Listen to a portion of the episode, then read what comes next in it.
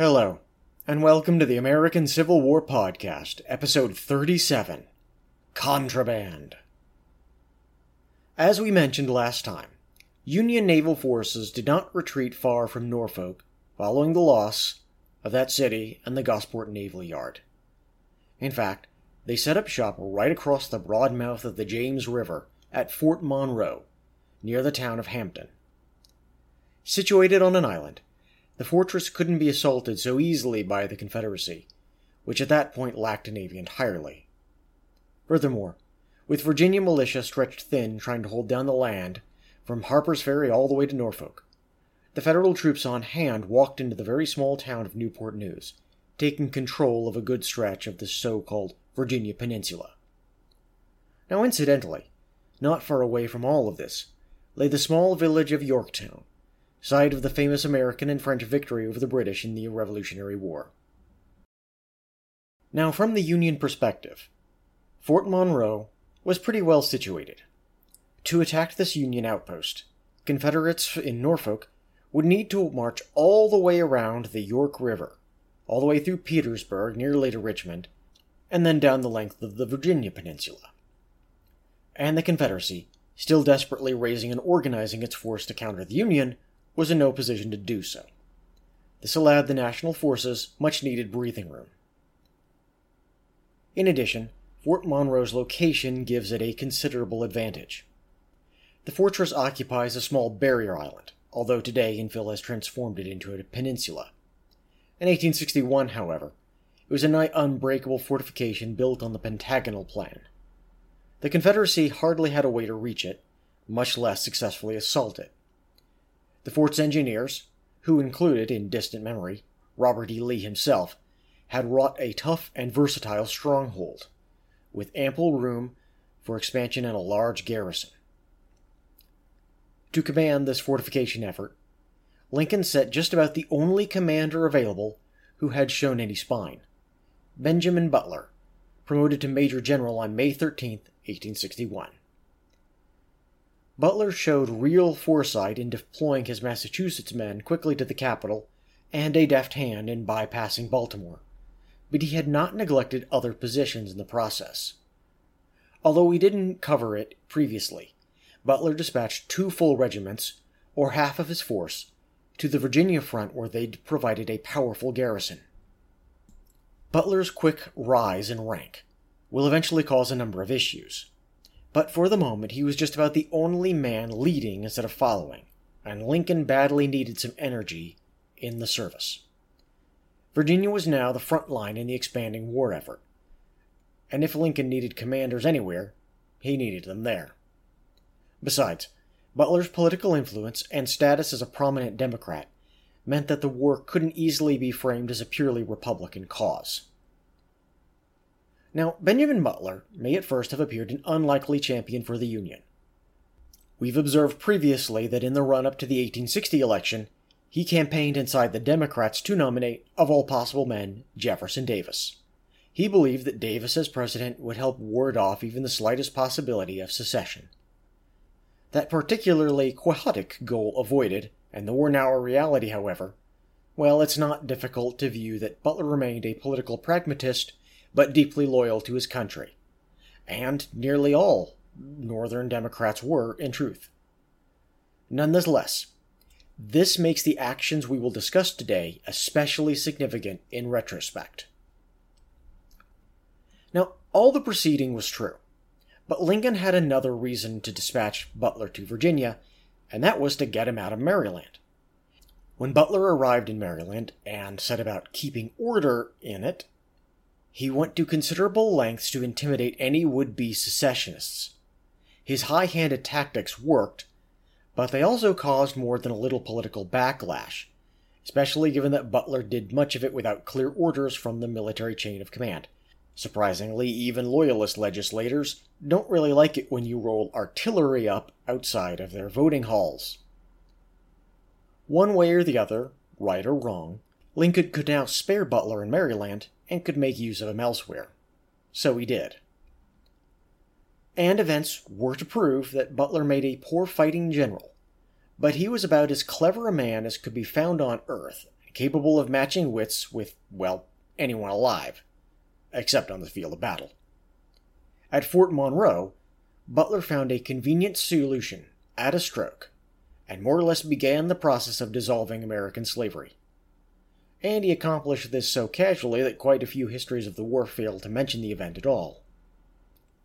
At the same time Union troops were shoring up Fort Monroe, the secessionist sympathizing Virginia militia in nearby Norfolk kept themselves busy throwing up earthworks and placing captured cannon wherever they could build up a defensive line. However, they didn't much care for the back-breaking labor of digging and entrenching. Few soldiers ever care for digging holes if they can possibly avoid it. And Southerners, however, or at least the elite few which often filled out the ranks of the early war military, were supposed to be gentlemen, not quelle laborers. They were not, perhaps, afraid of some hard work in hunting, or managing horses, or brutalizing their slaves, or glorying in battle, but tedious labor like shoveling dirt was hardly fitting tasks for gentlemen. They signed up to become warriors, not to become ditch digging jobs bodies. However, having gone to war to defend slavery, the secessionists had a convenient solution at hand. If you're going to make war to defend slavery, it seems obvious to make slavery a war asset. Pro Confederate commanders immediately saw that African American slaves could be forced to do much of the hard work for the soldiers, conserving morale and manpower for active military operations. In addition, more than a mere handful of Confederate soldiers marched to war with an enslaved manservant to handle these most arduous tasks, as well as everyday menial labor in camp. This, in their eyes, was how gentlemen should make war fighting battles and claiming the rewards of honor, while dwelling in fine style at home or away. As a pragmatic measure, it meant that fewer men were needed for camp tasks and freed up time and energy for training and fighting. Well, all in theory, of course, for at this moment nothing more than a few happenstance skirmishes were occurring. To be clear about all this, at the moment we are now discussing, there is a more narrowly defined political conflict about whether or not there shall exist a Southern Confederacy dedicated to slavery. In time, the fires of civil war shall become a crucible, which forces the struggle into a radical crusade to finally end slavery a totalizing social transformation. Slavery is yet a strength of the would be Confederacy. Slavery meant that millions of African Americans toiled in the fields daily, growing the food and fueling the war effort and freeing their masters for war. To the slaveholders, and even to many Northerners at this moment, this was entirely natural, perhaps even cosmically right and just. Some men, like Jefferson Davis, or for that matter, George McClellan, would not or could not see otherwise. Yet the slaves themselves, as it turned out, disagreed most strenuously with this amusingly self centered vision of slaveholding warriors. In a move that, quite frankly, shocked only those who wished to be shocked, several such men working on the fortifications near Fort Monroe absconded over to the Federal lines, rowing a boat across the harbor, actually, on the apparent theory that, well, couldn't be much worse on the Union side they probably had a pretty accurate notion that Massachusetts troops were present in a fight against slave owners, and that boded well for them. The Northern soldiers duly picked them up.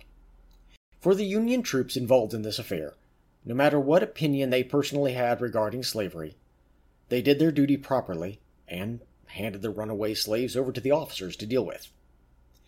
And we should stress here that while most people had some opinion about slavery in the abstract, quite a few might never have had the opportunity to meet a slave or a former slave previously. Those who lived in rural areas in the North might never even have met an African American at all. This moment, seemingly unimportant, represented a huge cultural shockwave in American history.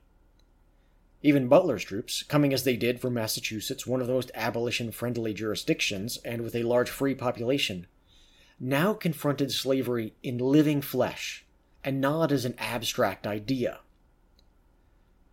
Ironically, the next step in this drama came from a Confederate officer who unintentionally provided General Butler with the opportunity to display his notorious cunning. After Major General Butler took in the slaves, a Confederate officer, Major John Cary, appeared the next day near Union lines. Major Cary was a Southern gentleman and a teacher at a military academy. He dealt honorably once in uniform with his Union counterparts. But he was evidently no legal scholar. Major Cary requested the return of the African American fugitives. And this is the very strange part. He cited the Fugitive Slave Act. Now, if you don't recall, that exceptionally controversial act passed into the body of law all the way back in the Compromise of 1850, and indeed specified that the free states did have to turn over any slaves that escaped their territory, as well as creating specific mechanisms to enforce that.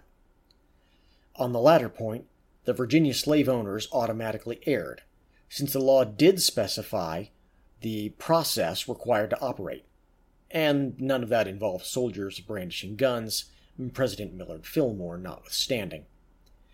In theory, the slaves ought to have been brought before a judge who would then adjudicate the issue. Under the circumstances, of course, there were no magistrates in Virginia to whom Benjamin Butler would defer. At this point in time, other federal officers mostly returned fugitive slaves to masters who claimed them.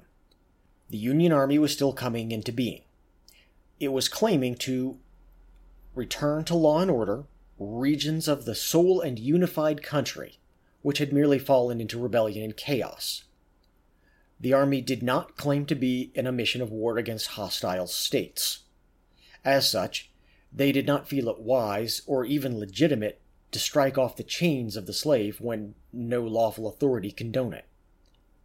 And at this moment, in the first few months of war, President Lincoln functionally sustained such a policy for reasons of statecraft.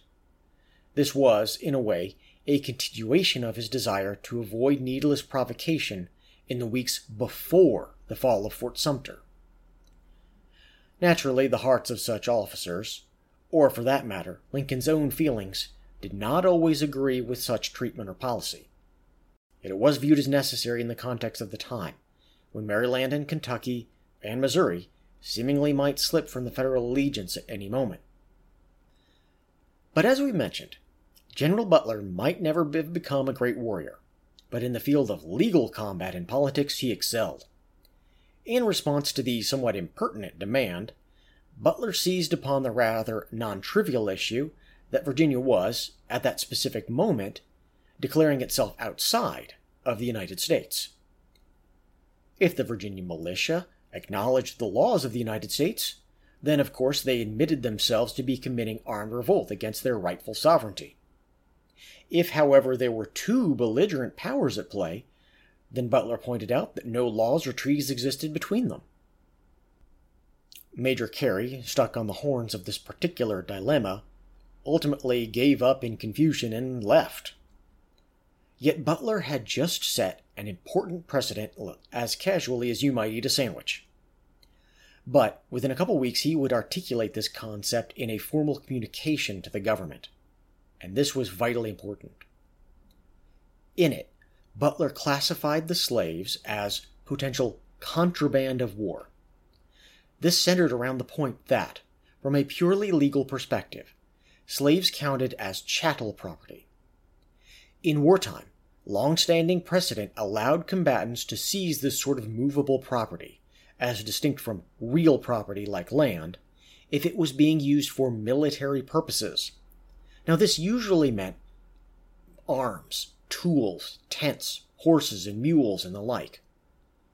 But by the same logic, slaves too could be taken from Confederates, at least if they were in active use to dig trenches or build fortifications or even cooking in military camps. Conveniently, the three men who escaped to Fort Monroe, by the name of Frank Baker, Shepard Mallory, and James Townsend, had all been put to work constructing fortifications at freshly captured Norfolk.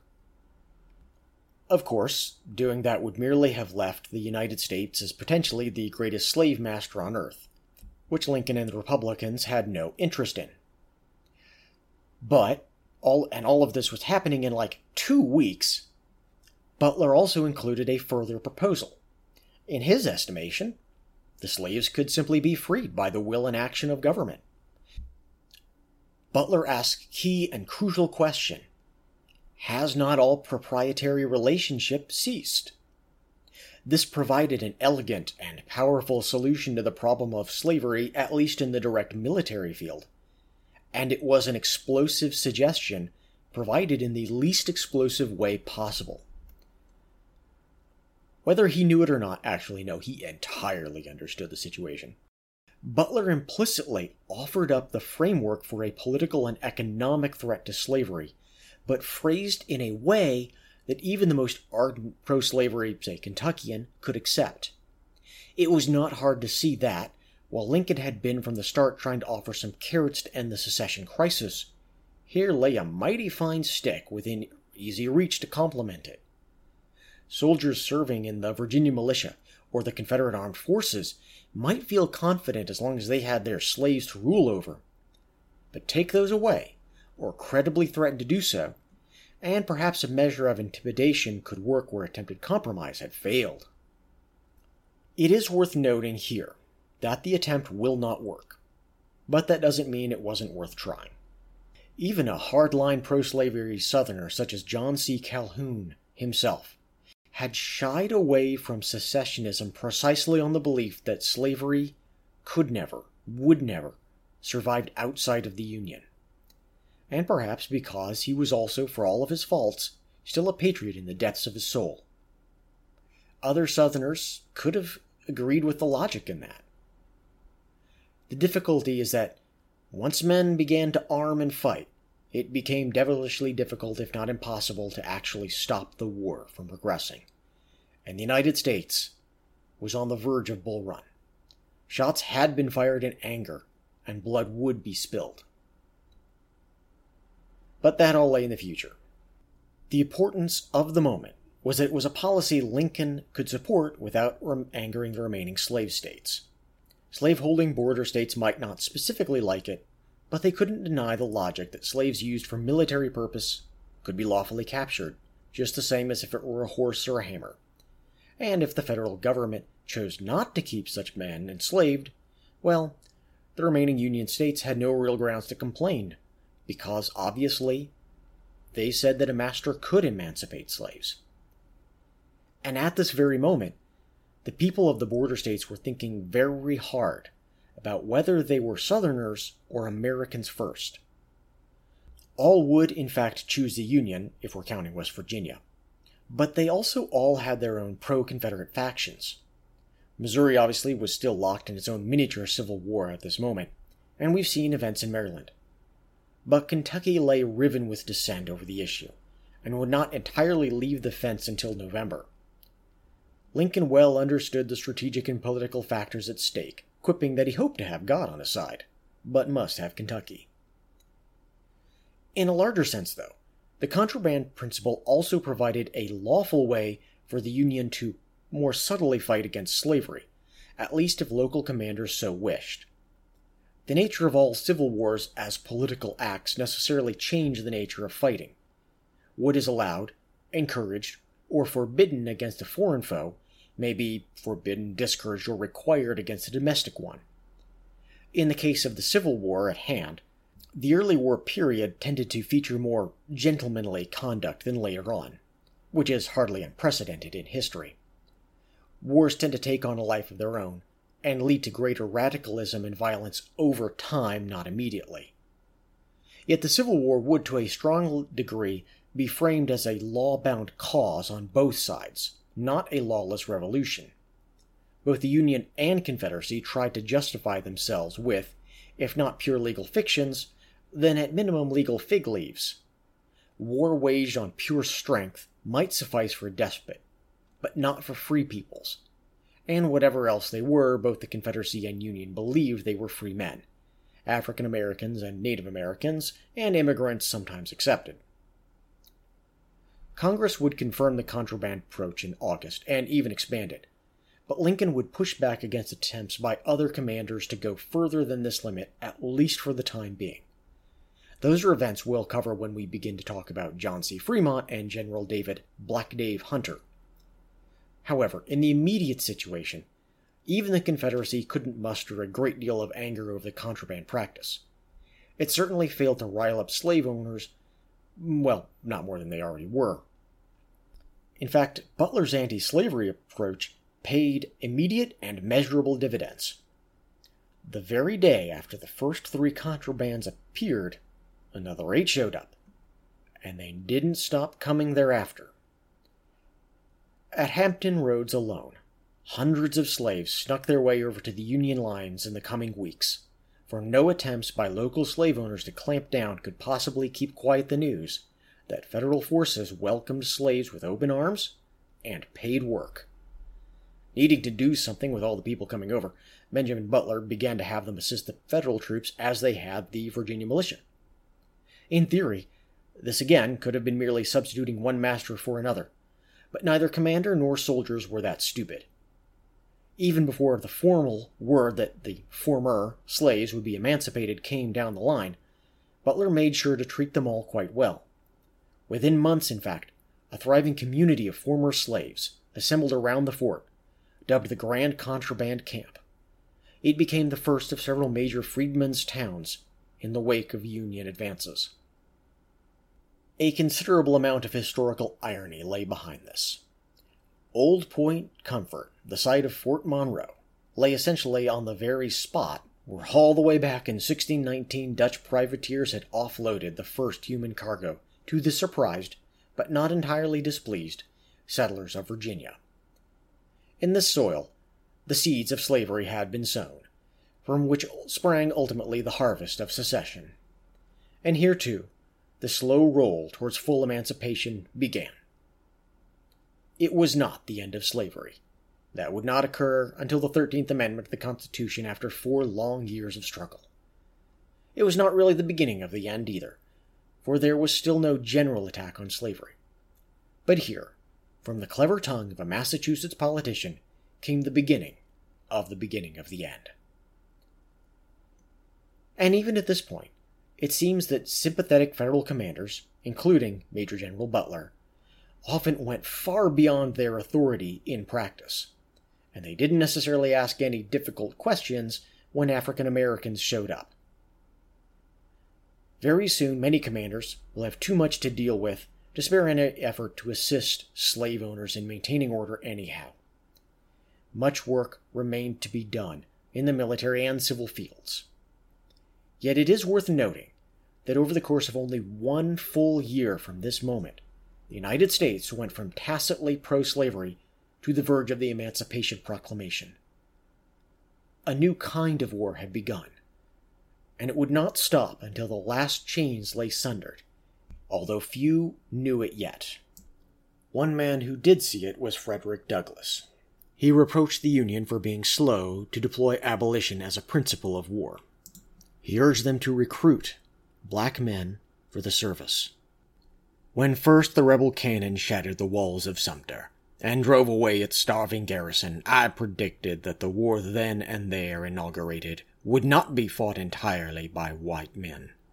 Only a moderate share of sagacity was needed to see that the arm of the slave was the best defense against the arm of the slaveholder.